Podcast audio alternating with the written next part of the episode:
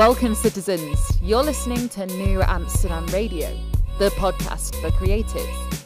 Here, thinkers and doers always have a key to the city. The mayor is in, so office hours start now.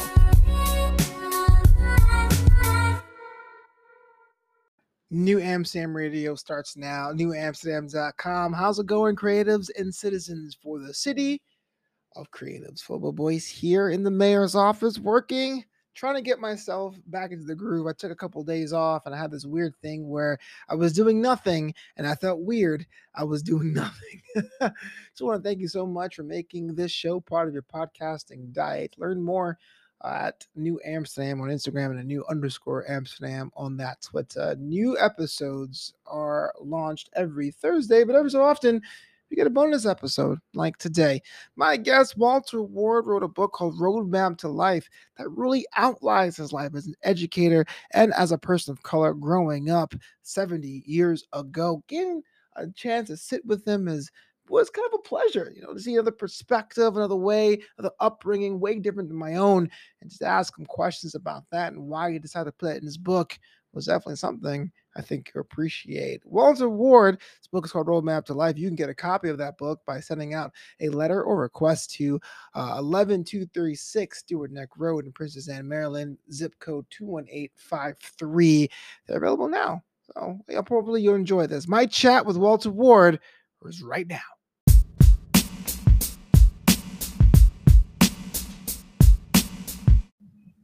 Welcome back to New Amsterdam Radio, the podcast for creatives, thinkers, and doers. It is I, Flobo Boyce, the mayor in the mayor's office, hang with people who are doing the thing. My guest on this edition of New Amsterdam Radio has written a book. This one here is called Roadmap to Life, and we have the author right here, Walter Ward. How's it going, sir?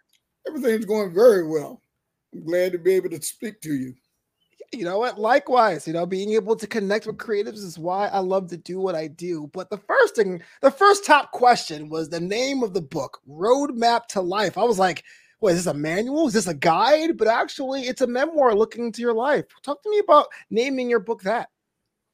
Well, when when the book was written, it wasn't even written as a book.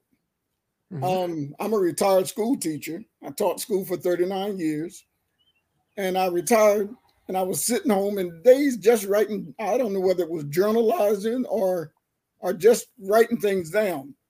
But as I wrote more and more, then I guess the Holy Spirit or something said, make it a book. Mm-hmm.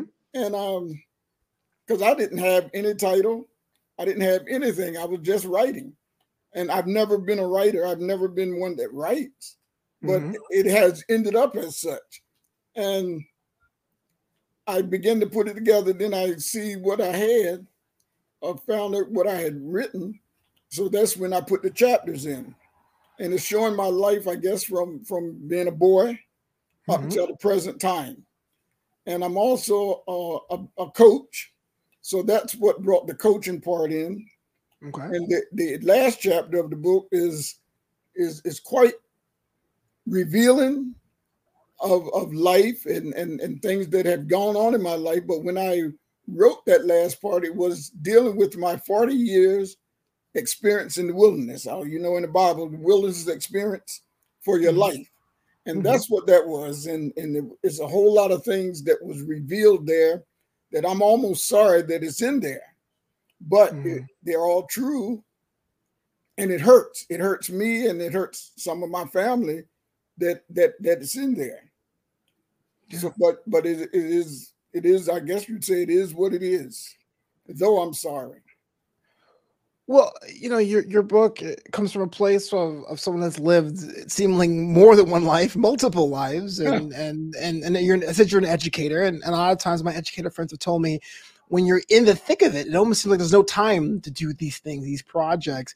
What made you decide, you know what, I'm going to get my story on paper? This is the moment, this is the exact moment I decided I'm going to be an author, write my story down. Well, what happened was years ago, while I was still teaching, there were many controversial things going on in my home community. And I used to write articles and put them in the local paper concerning what was going on. There were many horrible stories, racial stories, mm-hmm. and um, I was, a, as I said, I was a teacher in the area, And once I was out of teaching in the area, I would write about some of the things that were going on with the Board of Education with our Black people in the area. Mm-hmm. And it was negative, I guess, to the Board of Education. Well, at first, the um, editor of the paper was enjoying putting my um, articles in. But then when I put one in that was controversial and and I guess he didn't want it to be, make the Board of Education look bad. Right. So now what happens is that newspaper would come out once a week. So if, if I put an article in this week, my article would go in this week, and the rebuttal would come out after they read it, it would come out the next week. Mm-hmm. So therefore, my, my article had had its credibility, it had its weight to mm-hmm. make both black and white listen and see what was going on. Mm-hmm. Well, when I put this particular article in, it didn't come out that way. He held my article. He put he read my article, but before he put my article in the paper this week that it should have gone, he held my article out, gave it to the Board of Education, and let them read it. And though they know everything was true in it, but as it is, my article was on one line or, or one space, and theirs was right beside it. Mm-hmm. So therefore, it lost its flavor. It lost its it lost its weight because he let them read it and put their, their rebuttal in right with it when it should have mm-hmm. been mine this week. The public could read mine this week. Now they hear what's going on. So now now they have to answer next week. So once I saw that, I said, how can I get my information out? Mm-hmm. And and not have to go through this because the editor he wasn't true to what he was supposed to be doing. Rather than let me have the uh, uh, my seat on the, on today and give them their seat tomorrow, right? My seat, wait and put them both put me right with them tomorrow. So right. then I just started writing the stuff down as it was happening in my area. And that's when it became a book. That's when it, it, it, I was putting a lot of stuff together that had happened. And all this stuff mainly is from memory. Because as you see, uh, as you will read, if you have not read, and I, I hope you have, you mm-hmm. will find that it's talking about things that happened when I was a boy. Well, I'm right. 69. I mean, I'll be 70 in two weeks. So the information, the book just coming out, the information is, is starting from my childhood. And I've had people that read it to say, How do you remember all of that? How have mm-hmm. you remembered? And, and they also tell me, while reading the book, because they're from the same area, they said they feel like they were right there, you know, in the book, they're right back to where it was when it was going on. These were people my age and older. They said they feel like they're right there with the book or with the actions that is going on as they're going on, not here, what, 50 years, 60 years later. Right. So that's that's where the book came from. So you mentioned your upbringing. Uh, what was that like for you? I understand everyone has their own challenges. Everyone has a different deck of cards they're dealt. But day to day, week to week, was it was it advantages? Was it disadvantages? What was that like? You know what? As as when we, when I talk to people of my age group or a little bit older, I'm gonna tell you this: we were poor but didn't know it. right. And, and you say, what that what does that mean? Everybody in the area was of the same financial state, basically. Uh, you had big families, everybody worked to help themselves. But also, when we worked to help ourselves, your family would work and help, help yourself, your family. But if you needed help, with something in your family, my family was there to help. If I needed something, your family was there to help. So mm-hmm. we feel like I feel like I lived a, a, a very good and, and almost wealthy life because sure. it, it, wasn't one that you felt like you couldn't have anything. Um, and like at night, um, I lived in a in in the, the country area, a lot of open space, and homes were maybe not quite a half, a quarter mile apart, maybe, and some of them were closer. But say 10 o'clock, everybody's lights in their house were out by 10 o'clock mm. at night. Even if you, well, we didn't have television, so there was no television. But um, if if you looked out and saw somebody's light outside light on, because we did have electric, no television. We we didn't have electric first when I was a little boy, but um, if somebody's outside light was on after nine or ten o'clock, we didn't have. I, we had a phone, but a whole lot of people around us didn't have them. My grand, because I was living with my grandmother. My grandmother would have me to get up mm-hmm. and walk to that next house that had the light on to find out why that light was on. And wow. usually that usually that meant there was a problem going on. Somebody was sick, somebody needed something. So now the whole community will know what's going on, and then they're all there to help. So that's how the community was. And and we played we played all the sports. In the summer, we played softball, baseball. Uh, we played basketball when it was basketball time. We played football. We played everything. And and we played on the teams in our school. So I didn't grow up poor mm-hmm. because everything we didn't always have what we wanted, but I never did go without anything that I needed. And we as young people didn't mind working.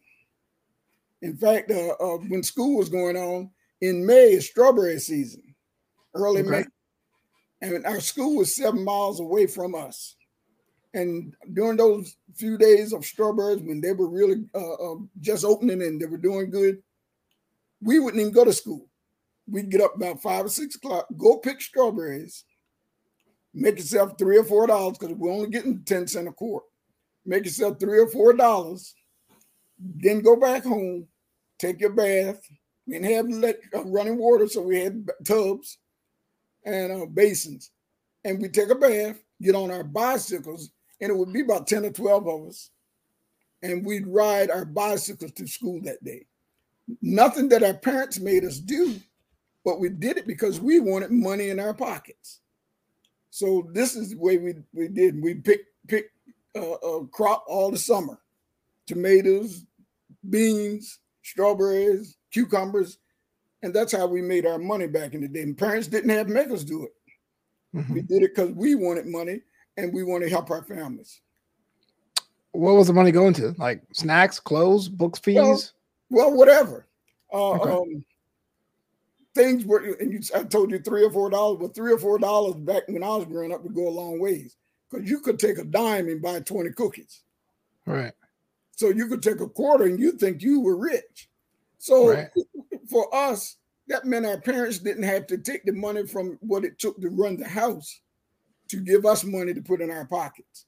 And mm-hmm. if they needed it, they would they would use the money for the house if that's necessary. So it was good. It was good for us to walk around when we were hanging out. And wasn't no really town. We were on, like I told you, in the country. But if we'd ride our bicycle to the store, we had money. Everybody had their own money. You didn't have to borrow from anyone, and you didn't have to ask parents to give you money throughout the course of the book, uh, you touch upon the uh, integration period in this country. White kids, yes. black kids getting together in public schools, uh, and you go in depth with your experiences. But overall, what was your experience like? Was it as contentious as when I was a kid watching the newsreels? Was it like fights all the time? Was it kind of like we're in the suck together? What was like your experience? Well, I went to all black school for eleven years. Mm-hmm. Um, my senior year was when the uh, total integration hit in the area. So that was 69, 70. But from the first grade through the 11th grade, we were all in the same school. It wasn't very large. I guess it might have been three, 400 students in the school from the first through the 12th grades.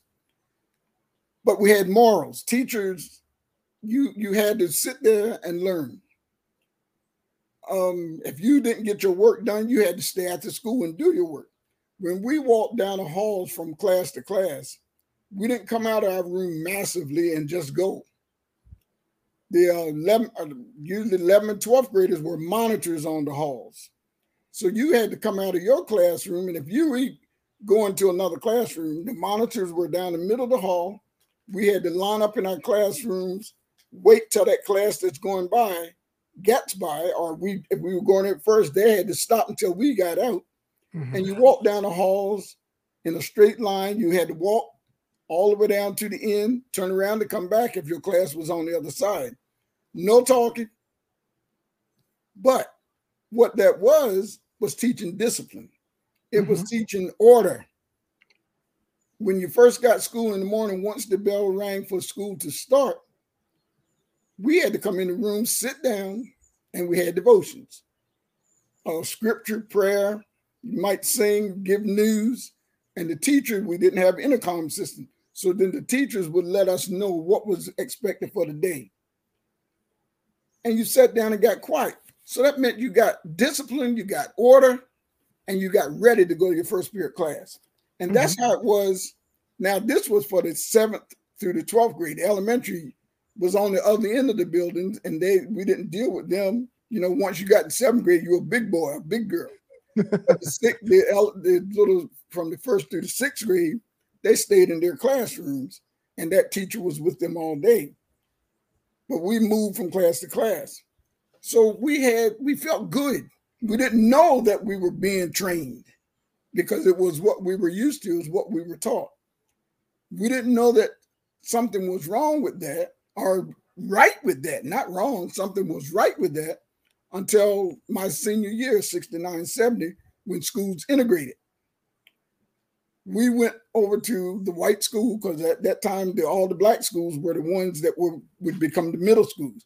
And even though in Crisfield it would have been that way because Chris, the Crisfield White School was big, larger. So we went over there and got in those classrooms, once the bell rang, when we, as the black kids in my class and all the classes, when that bell rang, that means school is to start. All the black kids would sit down, expecting what we were look were getting when we were at the all black school. Devotion, teachers telling us what's going on for the day. But we as black kids sat down and got quiet. The white kids never did sit down. They mm-hmm. were running around, playing, talking, hanging out the windows the whole time. They never did sit down. Well, that became scary to us, to me. And as we've talked about it, see, we were put in a position that we didn't we didn't ask for. This was thrown upon us that we had to do it. Mm-hmm. So um, we sat there, and when the next bell rang to tell you that you go to your first period class, well, we, all the black kids, just sat there because we were sitting there waiting for the teacher to line us up and excuse us to our next class. So when the white kids just grabbed their books and were gone, helter skelter. And the, my homeroom teacher said, What's the problem? And, and we said, We're waiting to be excused, line up to, to be excused. Oh, no, no, we don't do that. When the bell rings, you just go. So we all got up, looked at each other first, and got up and went out in the hall and were scared to death. We stood up against the wall like like like what's going on out here?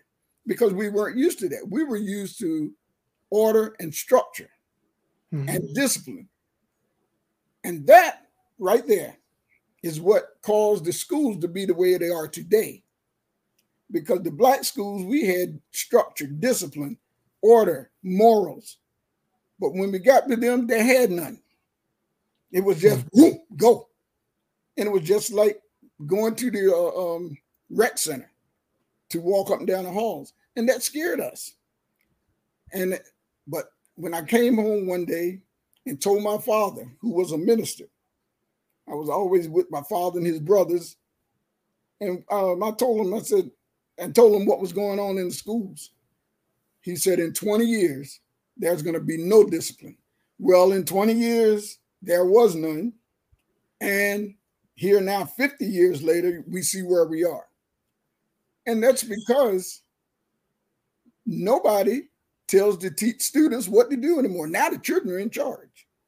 When I was in the all black school, your teachers, the men teachers, had wears ties, shirt and ties, and suits every day. And the ladies had to wear, if you had on a suit, it was no pants. It was a, a blazer with, with the skirt or dresses. Therefore, you could tell the students from the teachers. And when you spoke to a teacher, you said yes, sir, no, sir, and you didn't speak until they recognized you. But as of now, we've gone from there to where we are today.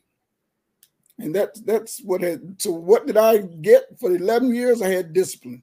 In my senior year, and up until the day 52 years later, you see what we have.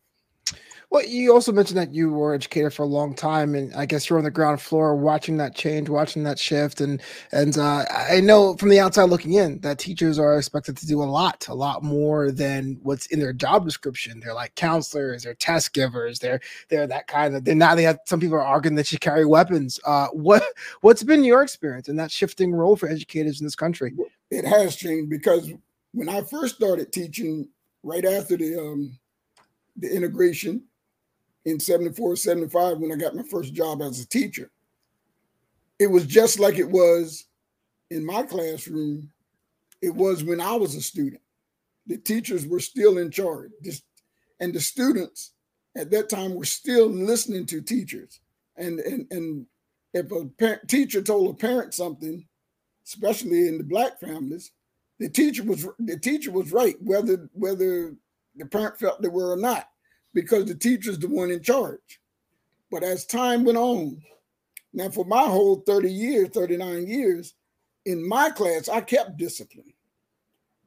And the children, when, when a new child would come in my class or a new year would start, the students at the beginning of the year, because I had discipline, I didn't allow the things do like they were doing in other classes. And the, students would say, his mean, his mean because I maintained the order like I had it from when I first started. But by Christmas, I was getting all the Christmas presents from my students mm-hmm. because they felt one thing what is going on in Mr. Ward's class? I feel safe. I feel that he cares. And this is what the children need now, and they are crying for, but they don't know it. But the teachers are so young that they've gone through life the way these children are so um, they don't they don't know how to uh, be uh, uh, that person who's in charge, and uh, they started giving the children candy or buying them clothes to try to make them act right. That's not what it is. My father told me when I first started teaching, as I told you, he was a minister. I was the youngest at the time for with with um, six children. We had end up with ten, and when I started teaching, the other four were born. But he said, Bernard, when you go in your classroom, if you don't want the horses to run, don't let them out the pen. I said, what that mean? He said, if you want discipline, you got to go in there with discipline every day. Be stern, but fair. Be firm, but fair. But don't ever start playing with them. Because once you start playing, then you lose who you are. And so that's what I did. I could I was teaching the um, 11th and 12th graders physical science, and I was um, I left my class one day, went down the hall, and the principal, black principal, the white uh, black vice principal, white principal, and they mm-hmm. were standing on the hall by the office, and um, well, they had already seen how much discipline I had, so they asked me, "Was it my planning period?" And I said, "No, I left my door open, went down the hall to the bathroom." They said, before this your plan appeared, they wasn't doing it in a negative way. They were just wanting to know. I said, no, this is not my plan appeared. I'm going to the bathroom. And they said, your door is open. I said, yeah. Well, we don't hear anything. Ain't nobody in that classroom. I said, well, yes, it is. At that time, we had 30, 35, 40 kids in one class. I said, oh, they're in there. No, Mr. Ward, they're not in there. I said, they're in there. I said, well, come on, walk down to my room. Let me show you. They came on down to my room and I'm right with them. And they look, Mr. Ward, how you do that? How do you have all those kids in there and everybody's working and you're not there and the door's open? And then I told them, I said, this is not something that, that I was taught by nobody but my father. And it's everybody don't have it, but I could help other teachers get it if they're willing to listen and do it. If you be firm with your children, and be the same way all the time, they will learn to be that way because that's what they really want anyway. And now mm-hmm. with me substituting, Now the children will say anything. I'm sure if you have anything dealing with education, they'll curse you out, they'll say anything. But they have not cursed me. They curse around me, and I don't like it because I am a lay minister. But I learned now to listen to it. And I'm going to tell you why. About four years ago, when I was subbing, and from that time, from ten, from then, the time I started subbing until then, four years ago, I still demanded the same thing that I demanded when I was teaching. But four years ago, a young lady was, uh, I think she was a senior, and I, she was in the class that I was subbing. Mm-hmm. And she raised her hand and said, Mr. Ward, can I tell you something? I said, Yeah, what is it? She said, Mr. Ward, you're trying to make us do something that the teacher don't make us do. You're going to have a heart attack, a stroke, and you might be in here just today or this period. When tomorrow we're going to be acting the same way that we were before you got here. So I had to learn, and and and that's part I don't like because that means now I got to compromise who I am. But that's what has happened over the years. The administration have learned to compromise to say, rather than fight that fight of making them uh, uh, be quiet, making them not use the phone, making them not bring water bottles to school, it's easier to let them do it than it is to not make them do it or not allow them to do it. And so I had to compromise. So now when I go into classrooms, they still respect me. But as far as trying to make them be quiet, I don't. I make them all sit down. And you can you talk to your friends while you're sitting, but you can't get up. I do I did keep that part because I know once you stand up, you're going to be doing different things. So that's what the change is from the time I started till now. Now they can bring water bottles. They couldn't bring phones. Now they bring phones. They do their work. Somebody give them work on the on on to do, and they use the phone to answer the question. I had a child wasn't talking to me last week. Was talking to her friend. She was in 11th grade, and she said, "I haven't learned nothing since I was in uh, seventh grade." because it's no whole lot of teaching going on. In some classes there is, in some classes not. Mm-hmm. And this pandemic has changed everything because now everything's on a computer. But they have learned how to get the answers to the questions right on the computer. So they only have to do anything. And it's sad. Our future is, ble- is bleak. Hmm. So, with Roadmap to Life, a lot of your stories and thoughts have been put to pen to page. What was that like? Do you write when inspiration struck? Was it kind of like a structured thing to get it out by a certain amount of time? What made you decide to do this now? What was the writing process like? Well, as I told you, I just started writing after all that happened. And then, after I'd written so much, and and it was well, you know, it's a controversial time, it's racial time, so it just I inspired my it, it inspired me to go back to my childhood and tell about how things were. Then when I looked at the sports, I looked how uh, um, back in the fifties and sixties when I was growing up for the for the sports, the white people had the money, so they had those uh, little league teams, and they played white versus white. But then they found it, well, we're not winning. Mm-hmm. But when the teams weren't going on, when we were playing on the playground, we'd had some white boys are with us, and some black boys would be with them. And they started telling their fathers, who were the coaches, if we put Bernard on our team, the only black now, if we put Bernard on our team, we'll win. So then they started coming to the black communities to get black boys or black girls for the softball or other sports to play on their team. And they found that once we had that black person, he was fast. He couldn't, they couldn't stop him. They started winning. Eventually, those teams became all black in high school as well as on the on the recreation area. And they started winning. They supported them. But then back, say, started in the 80s, late 80s, early 90s, they started saying, well, the children would say their child the white child ended up being the scorekeeper or manager. And the teams were all black, just about. And then they started saying, I want to play. So then they stopped coming to the black neighborhoods. They stopped putting uh, money in the black neighborhood for athletics, and the team started getting white again. And then when I started, when I was coaching in um, about 16, 2016, and I've been mm-hmm. coaching for 50 some years, not as a head coach. I've been I've helped to win a whole lot of state championships in football, basketball. Let's go. Yeah. So um then when I got a head coaching job of a voice of a JV team in softball girls.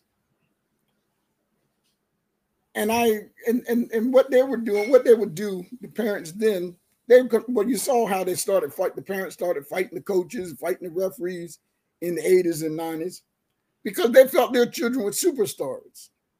And and and they were right. And they what they were trying to live their athletic abilities or lives through their children. So then the team started getting white again. And um, I, I, I took this team, a girls' team, basketball, and we were getting it was all white, one or two black girls. But now I brought some black girls in, and they were playing together.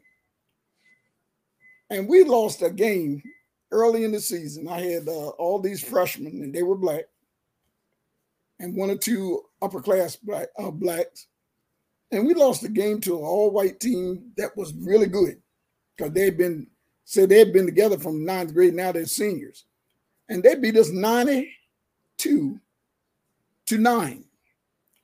But not only now this was basketball. Oh, okay. But that's even worse. But the thing is, it was all white team, so you could tell it was a racial thing. They pressed us the whole game knowing that we didn't have the ability to stay on the court with them. But they pressed, so they just ran up the score. But at the end of the game, the principal was a white lady. Do you know what she came to me and said? No. She said, Coach Ward, you played a good game. I said, What?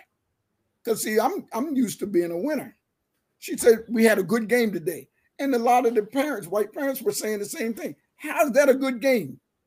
And what I found out, what they said was, as long as their child, which was white, is playing, they don't care about the score.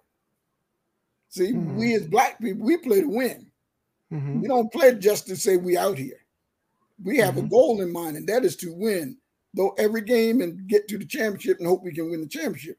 But it wasn't important to them to even win, let alone get to the championship. As long as my child's playing, they'll and they would say, "We'll get them next time." So that's that's how things change. That's how it changed in sports and everything else. Uh, uh, they could bring water bottles to school. Well, you couldn't bring no water bottle to school back in the day. But mm-hmm. those little children started telling their daddies or mamas, we had gym today, or we were outside for recess. And when we come in, they won't let us get no water. Well, I'm gonna, mm. I'm gonna, I'm gonna get you a water bottle. You carry that to school. And when you want water, you can have water. Well, the teachers didn't want the students to have water in the, in the classroom in no water bottle. Well, the two stu- uh, the teachers didn't allow it. So then the parents went to the teacher and fussed at the teacher because you didn't let my child have a water bottle. Well, the teachers try to stick to their goal. They, then that parent go to the principal. The principal said it's the classroom of the teacher. If they don't want it, they don't have to have it. Now they go to, to the superintendent. If they want water in there, let them have it because it's easier to let them have the water bottles than have that fight of not letting them have it. And when they started that, those kids, some of those kids were bringing liquor in the bottle, in the water bottle because they had ones that you couldn't see in, and it would be liquor in them. But this is how things change, and now children are in charge because anything they want, they tell the parents. The parents make the principals, make the teachers, and teachers the principal make the teacher, then the superintendent make the principals. So now that's why things are out of order now. The children are in charge. And that's where we are today. Roadmap to Life available now directly. You can uh, have the notes in the podcast notes. Uh, you can get a copy of it. Is there any one thing that you want people to know when they uh, purchase a book from you as they read the pages that they could take away from? Everything in the book is true it wasn't it's not a book that that was made up or uh, um and i put things in there to say um, this just to make the book sell, even though I'm sorry about some of the things that are in there, but mm-hmm. they are true. Mm-hmm. And so the only it's only one thing in the book that's not true, and it, it, it's not true, but I thought it was, and that is, my father had had um, five brothers. It was 6 mm-hmm. of in the family, and I thought it was only one of his brothers that didn't fight in World War II, but it was two. One of my mm. uncles that we thought fought in the world in World War II did not. Okay. So it was my father and three other brothers that fought in World War II, and the other two did not. His baby brother and one of his older brothers did not. That's the only thing in the book that's not true. Everything else is true. Wow. And while I'm talking about World War II, and this is Memorial season, Memorial Day season, you know, when my father got out of World War II, and all the black men in the area, when you get out, when you get out of war, you know, you could go to the veterans um, board or whatever and get money to go to school, build homes, start businesses. Mm-hmm. When the black men in the area where we're from, when they went to those veteran boards, they were told, "We're sorry, we're not giving black colored men no money." Mm-hmm. Well, that that put us as black people already behind. Because my father at my house he had six children. Well no he had four when he came out of world war ii he had no home so they had to go buy a little two uh, um, somebody that had a house. You buy it and move it to your property. We had two rooms up and two rooms down. The same one that white guy who came out of the same war with him had a brand new home great big home had money to go to college or start a business. My father had to go working in seafood or, or, or farm work, which is nothing wrong with it.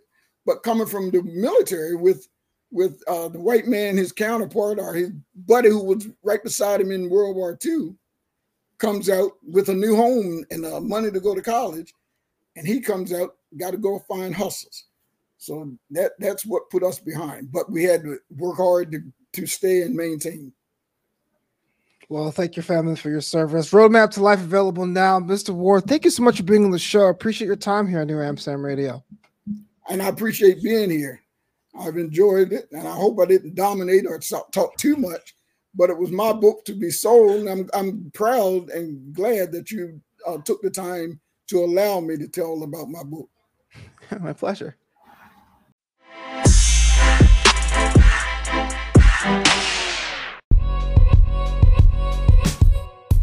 Thanks so much for listening to New Amsterdam Radio. Learn more about the show at knewamsterdam.com. That's K N E W Amsterdam.com. Until next time, this city is yours.